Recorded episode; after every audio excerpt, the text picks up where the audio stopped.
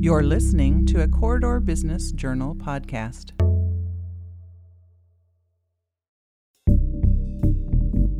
I'm Nate Kading, and this is Real Success. This is the Corridor Media Group podcast, where we explore the life and careers of the Corridor's most influential business leaders.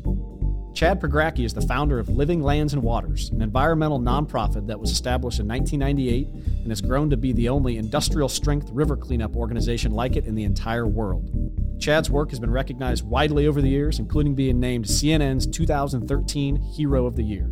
I talked to Chad about what motivated him to form Living Lands and Waters, the lessons he's learned from forming a 501c3 nonprofit, and all the obstacles and sunken boats he has had to overcome. Chad also shares his thoughts on how he manages his team's time and resources to remain effective, his work on other projects such as the Bison Bridge Foundation, and how initiatives at the city and county level are setting Iowa up for environmental success in the future. I learned a lot, and I think you will too. Stay tuned. This episode of Real Success with Nate Kading is brought to you by Midwest One Bank. Midwest One Bank is the proud partner for doers and entrepreneurs in the corridor and beyond. As an SBA preferred lender, our team is ready to help you reach your business goals. It's empowered money management. It's Midwest One Bank, member FDIC.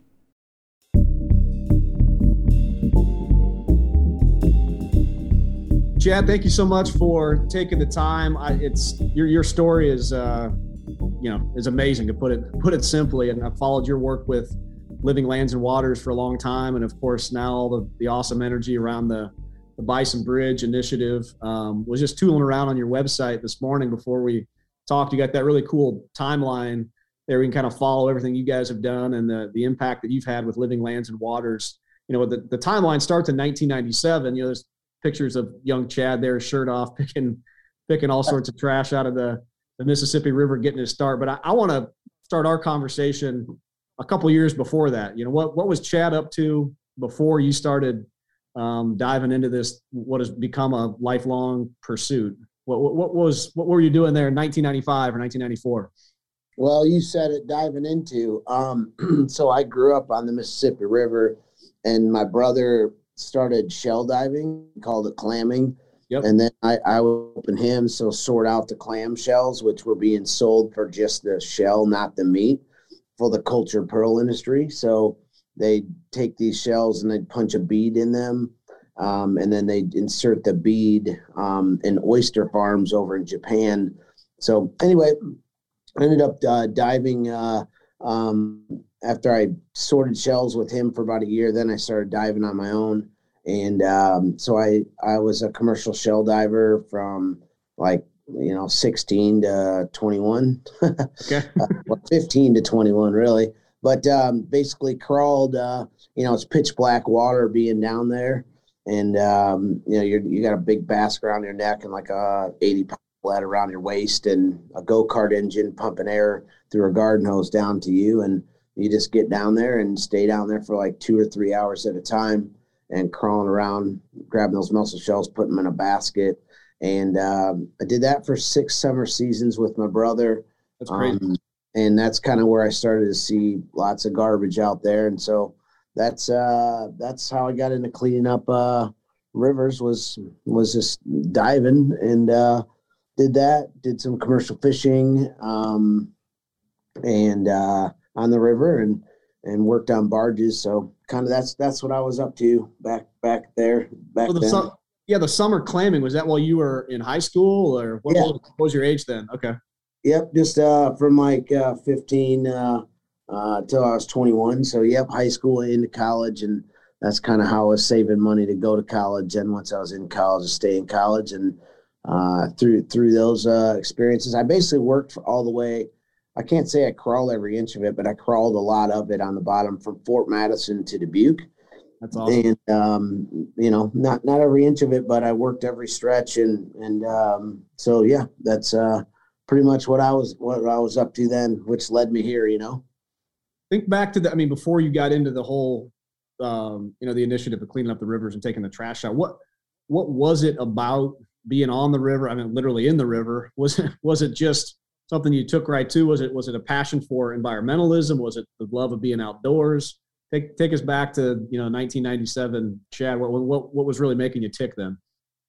Oh, I just the Mississippi River is like my backyard. My parents' house is right on the water, so just kind of that was always like my stomping ground and where I enjoyed being. And then I started to see all that trash out there, and I just didn't like seeing it, and thought of it as my backyard, and thought of it as an amazing place, and started. So in the daytime, I was on the bottom shell diving. At nighttime, in order to save money, my brother and I would camp out on all these different islands along the bank. And we started to see so much garbage. And the more I started to notice, the more I was like, I want to do something about it. And that's kind of how it started. So I would say, the river, obviously very important to me, but, it wasn't like super well thought out. I just didn't like seeing something and thought that I could do something about it, When you started up, you got your first sponsorships in 1997, you start picking, the trash out of there. When did it hit you that, hey, that you could be onto something here beyond just you and a boat going out getting trash out of the river? When did it really start to take off the entire initiative? Well, I just started working with basically a John boat, like a 20-foot John boat that was previously my clamming boat. I started just doing boatload after boatload out of the river, and people started noticing me out there and asked me what I'm doing, and they liked it. And they called the media. Quad City Times did a front page article back in the day, and then they sent that out on the AP. And then it essentially CNN flew in for it, Fox News came in for it, and Peter Jennings and Anderson Cooper from ABC Worldwide News from New York to come in. And so that's when it kind of took off, What was great is those news pieces, it kind of gained some attention. But really what was cool is I had some video and that I could show people like what I was trying to do. And so around here kind of gained a little bit of momentum and that was pretty much it. I had one small sponsorship from Alcoa here in Bettendorf, Iowa. Yep. And then the next year, because of that attention, got a little more and just built upon the momentum before I kind of even thought about momentum. Yeah. Looking back on it, what do you think garnered that national attention? Was it the fact that there was this Iowa boy, taking this on as his life's work and pursuit, or was it people, was it just the enormity of the problem that no one had really shown a light on before? Like what do you think was the actual reason why this thing, Anderson Cooper comes to Moline, Illinois, and into the Quad Cities? Like what was it then what was unique about your story and what you were doing that garnered that much attention? I think it was everything you said, just somebody wanting to do something and it's the Mississippi River. If it would have been some other rando river, like, probably wouldn't have, but because it is the Mississippi River and things were starting to turn then, like as far as people appreciating the sure. rivers, all rivers for what they are. And if, people are starting to see it as something positive that should be worth, cleaned up and worth saving and promoting. And so, timing is a lot, but I think, somebody doing good, people want to see people doing good work. And so I think all those things played in. Again, it wasn't a master plan on my end. I just saw a problem and just started doing it, and these things happened, and I'm glad they did because they built really good momentum right off the bat, which helped propel it and keep it going, and so all that jazz.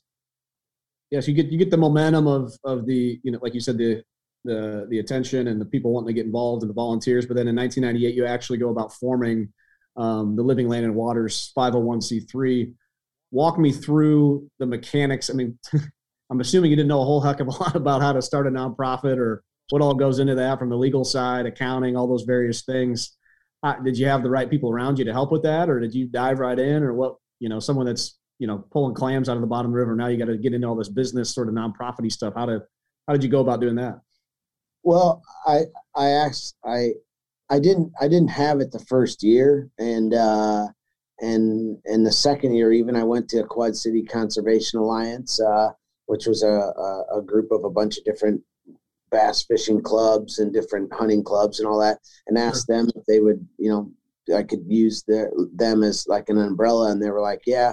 So they were super helpful. And then I formed Living Lands and Waters the next year. You know, that would have been 3 years doing it. And I knew this is going to be my life's work. This is what I want to do.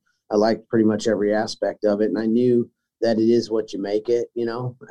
And I liked the opportunity on that. I enjoyed, you know, working with different people at the companies, and I, you know, liked cleanups, and I liked people, and I liked seeing the results and doing something positive. There really wasn't much to like, but at the end of the day, it's a lot of work in every capacity. Right. But I wasn't well versed in a 501c3. I had help on getting that going, and you know, you don't. I mean, I guess the lesson is like, you don't need to be good at everything, you know, and you just need. There's people who are, and you just need to ask, and that you know, the ability to know that, I guess, has helped a lot. Like, hey, I'm not good at everything, but there's somebody who is. I'll find them and ask them. Yeah, absolutely. Just looking through, you know, everything that you guys have accomplished over the you know, from 1997, 98, when you guys got your start to now, one big thing that jumps out to me is the numbers side of it. I mean, you guys are obviously having a tremendous impact, and the qualitative impact is immense, and something that's obviously super admirable. But one thing that you have driven throughout your entire kind of history is the number side of it. You know, the 12.6 million pounds of trash removed to date, and even back when you start your timeline, you know, your first year you did 42,000 pounds. Have you always been a numbers guy? Like, has that always been a goal? Have you found people that sort of resonate with that piece of it? Does it help people better understand the impact you're having? Talk a bit about like how you go about, you know, the quantitative side of what you're doing. No, I'm not a numbers guy, but you want to justify what you're doing, you know, and if people are going to put something into it, I want to be able to tell them exactly how much we did. So it was, you know, and you could tell the news that too, you know, because people are impressed. Like, and so not a numbers guy, but just knew that those numbers are impactful, and just for a multitude of reasons, like you need to be able to have results. And luckily, we do have some numbers folks on our team now that are really adamant about, you know, how much tonnage comes in and all that. So.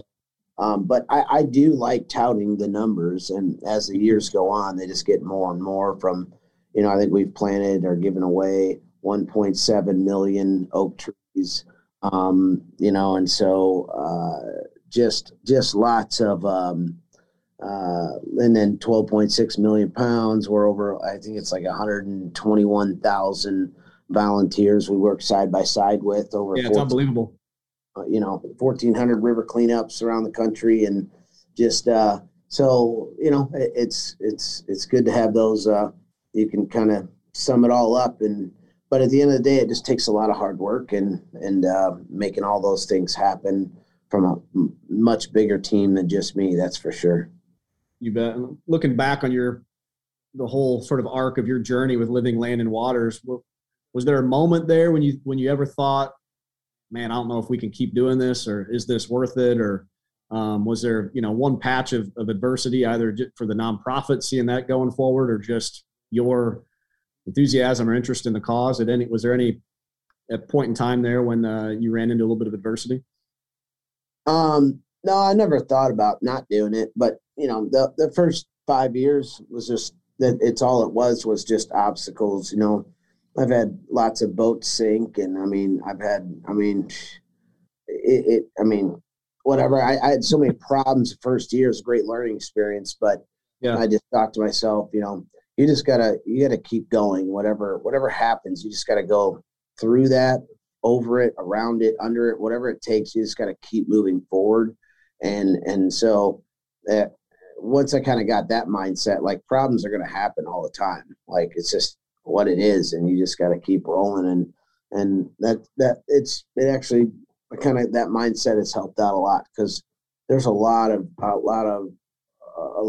problems with what we do. You know, there's a lot of logistics and everything we do. We have barges now, and towboats, and cranes, and excavators, and fleets, work trucks and work boats. And I mean, you know, and we work all over the country, and we work in New York City and DC and Philadelphia and, you know, Pittsburgh. And I mean, every place, Kansas City, Memphis, New Orleans, Minneapolis. So, you know, things, I'm actually going to Minneapolis tomorrow. So, but yeah, just, you know, there's all sorts of issues, and each place has its own set of challenges. But, I'd say that one of the things that people don't realize is the amount of, like, you know, we take safety very, very important with all the cleanups.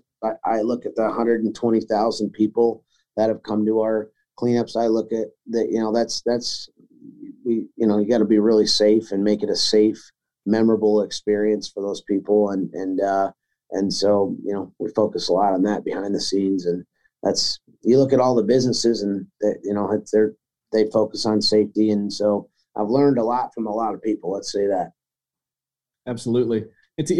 How do you allocate or determine how to best to allocate your organization's time and resources on sort of an annual basis? You only have so many, you know, number of crews and places you can go, but it seems like the need is almost limitless in America's riverways. How are you guys determining where best to allocate your resources in order to be successful? You know, each place is unique and so we kind of try to go to a place and then work our way out of it. If there's people, you know, we work in a lot of rural places. I mentioned the bigger cities just because they're points of like geographic, you know, right.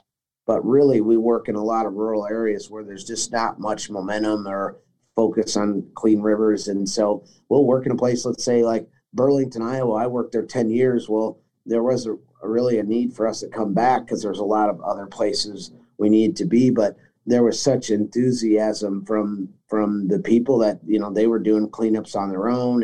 And so, you know, we kind of try to work our way out, try to do a really good job, or get it clean or there's other groups. It kind of, each place has its own, like, and sometimes logistically we just can't get back there, for 2 years or something like that. But, we try to go into a place and build a lot of momentum, you know?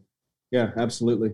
How do you combat cynicism? You come across, I mean, you're obviously a super positive guy. You've taken this on with tremendous impact and success, but someone from afar who looks at this or sees one of your videos or just drives over and looks at the side of a river, you know, anywhere in the Midwest or in the United States for that matter. And it's pretty easy to become cynical of just the sheer amount of shit that's floating around in the rivers and the trash and all that. Like, you have advice for folks that just sort of, you know, you look at that from afar and just kind of feel like, man, what difference can I make? You know, that sort of approach to it. How have you combated cynicism, or how has that crept in, and how have you fought it off through the course of your career? I really haven't fought it off. Really haven't thought much about it, really. Just do what you do and work as hard as you can every day. And I mean, every day. And that's all you can do, really. I don't, you know, and I have the results, and certain places it's not like, it's just me saying, hey, I think it's cleaner. It's like there's the towboat operators, bass fishermen, I mean, the random kayakers, bird watchers, a lot of different people saying it just seems a lot cleaner than it used to be. Right. So that sort of like, that's enough proof for me, you know, and then, you know, just walking through a lot of the places that I once walked that were really trashed, and the garbage just isn't coming back in certain places like it was. And so, I feel like we're making a big difference, and don't really focus on too much other than just continuing to propel it forward. You know, it's probably a dumb question, but you know, where does the trash come from? Is people just literally just dumping this stuff into the rivers? Or, I mean, obviously this is against rules and regulations, but have there been measures? I know a big part of your organization is the education component of it as well. Have you seen much success in the drop off or reducing the amount of inputs into the rivers that's trash, or is that still a huge problem? Well, certainly having great recycling programs. And I know Iowa City has one, Scott County here, and near Davenport has one of the best in the country. Those make huge differences. If people have an opportunity and don't have to pay, to take certain things in, you're just going to see a lot less in the river. And so that makes a big difference, for sure. But I mean, actually I forgot the question. No, just where the hell does all the trash come from? And is that problem getting better? The inputs. You know what?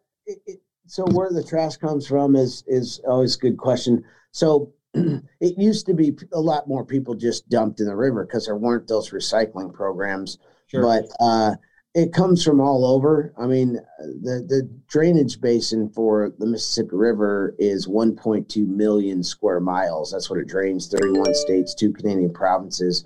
So the stuff comes from all over. But I would say it's less people dumping just because mentality has changed, as in, you know, and so, but floods happen, you know, litter happens, sometimes intentional, sometimes not. If it goes to a creek, it winds up in the river. So stuff comes from all over, but it does seem like a lot less. As far as the bulky items, you know, the refrigerators, we pulled, I think, just shy of 1,000 refrigerators out. I don't know the exact number off the top of my head, but, you know, but what there is now, contrary to, like the, you know, the positive part of it, the negative is, you know, 20 years ago, you went into a gas station and got gas. That was it. You might go in there and buy a soda or whatever, but now you go in there and it's just a straight up wall of plastic, sure. You know, just the whole thing. That's how they make their money. And, but I will tell you, Iowa, with that bottle bill that you guys have, that is the key to a cleaner river. The difference in between Illinois and Iowa and the amount of stuff coming out of creeks or in ditches is on the side of the roads. It's like night and day. Yeah. It's really cool. You guys have the bottle bill, and I hope that it continues to stay. It's a big deal, man. You go down to places like Memphis, Tennessee, just to give you an idea. We've pulled out almost 1 million pounds in a 3-mile stretch where this little river comes out of just plastic bottles, barge load after barge load. They have no bottle bill. If they had a nickel on each one, you would never see that problem in Tennessee. So I think Iowa's very progressive in that standpoint. Yeah, that's great. What drives you today versus what drove you back in 1997 when you started the organization? Are there different things that make you tick? Or, I mean, obviously the underlying motivation remains the same, but are there different things that get you excited when you wake up in the day? What drives me today is a 1993 Toyota pickup truck I bought for $3,500. It's actually legit, stick shift, old school. It's not bad. Don't really care if it gets scratched. That's what pretty much drives me. What drives me is the ability to make big things happen, and knowing that it's all those little steps. And you know, I have tremendous resources that I didn't have then, so I can work on bigger, sort of bigger things, and know that, you know, I feel like this, you know, this country is one of the greatest places in the world to make things happen, and you can truly do it as an individual, and I'm a firm believer in that. And but you know, I like progression, I like moving forward, I like work, I like hard work, I like hustle, I like teams of people, and so and I like big ideas and doing all the small steps to get there. And so I think that's really what drives me, and I have wonderful people around me. I mean, what do you do? You know, I got something random for you. Yeah. Speaking of good people, you know, I work in a very positive space, you know, and I surround myself and try to with really good people, and have been successful in that. I believe, but I always wonder, like cops and judges, like, you know, they're seeing people at their worst, you know? And it's like, these people that I work with, 120 some thousand, like, these are the people that come out on a Saturday with their kids and volunteer, thinking bigger than themselves. And they're coming to you. I just wonder how cops and judges stay positive in their own heads. It seems like a really tough job. So I give props to those guys, ladies, you know? So, yeah, absolutely. You talked about that, you know, that forward progression, that momentum. Let's fast forward to 2040. You know, you've got another 18 years under your belt with Living Land and Waters, like what does success look like in 2040 for you guys? Are you measuring that by, is that 5X, 10X of the current poundage millions of pounds you pulled from the river, or is it that the organization is still there doing it, or is there some grander goal or grander impact? What does success look like 15, 20 years down the road? No, I think that success is whatever you can do. I mean, there's no 2050 year goal.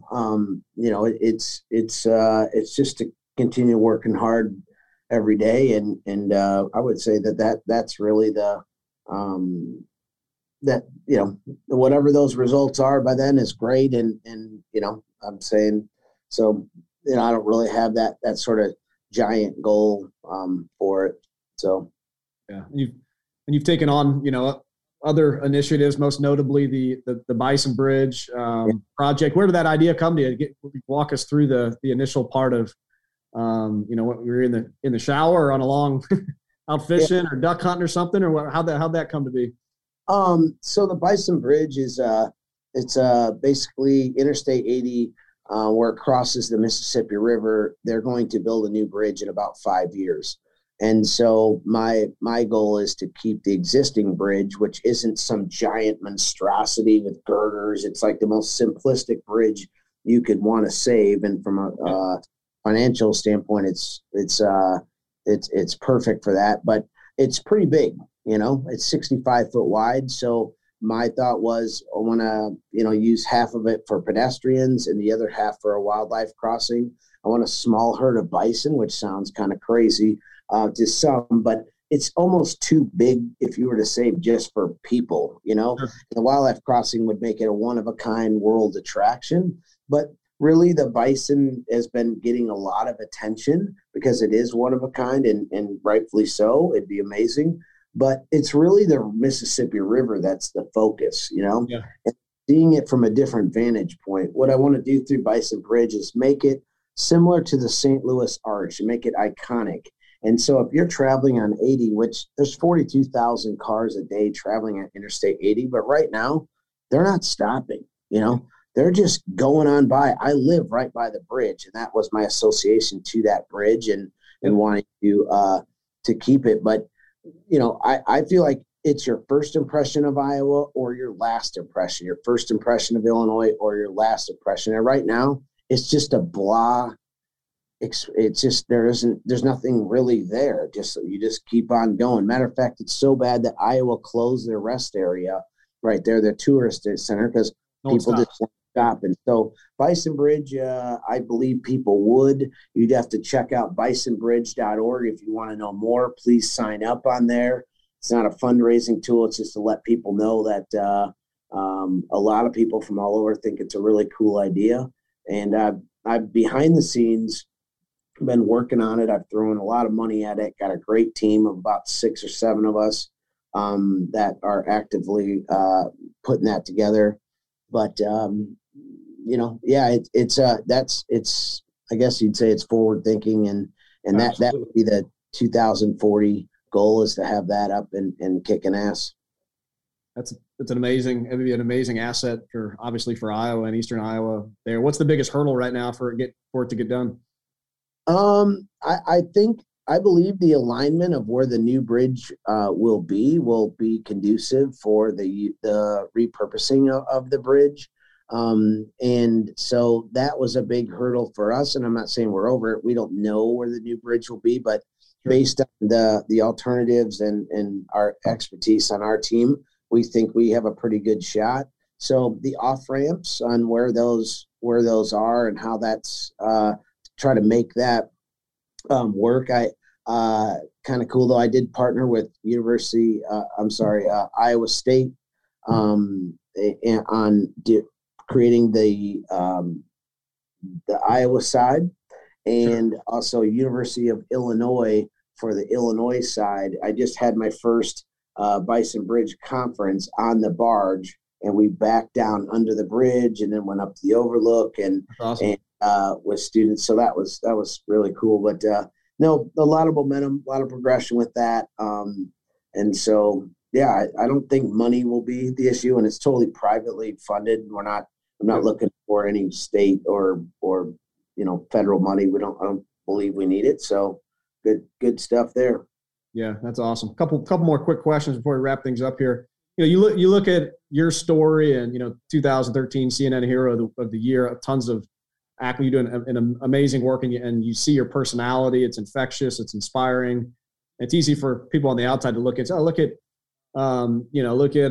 at Chad. He's a happy guy. He's following his dream, and he's driven by this. But there's got to be something that you hate about your job or about the work you got to do on a daily basis. Like, what's your least favorite thing about the work you have to do? One thing is I don't believe in the follow your dreams thing.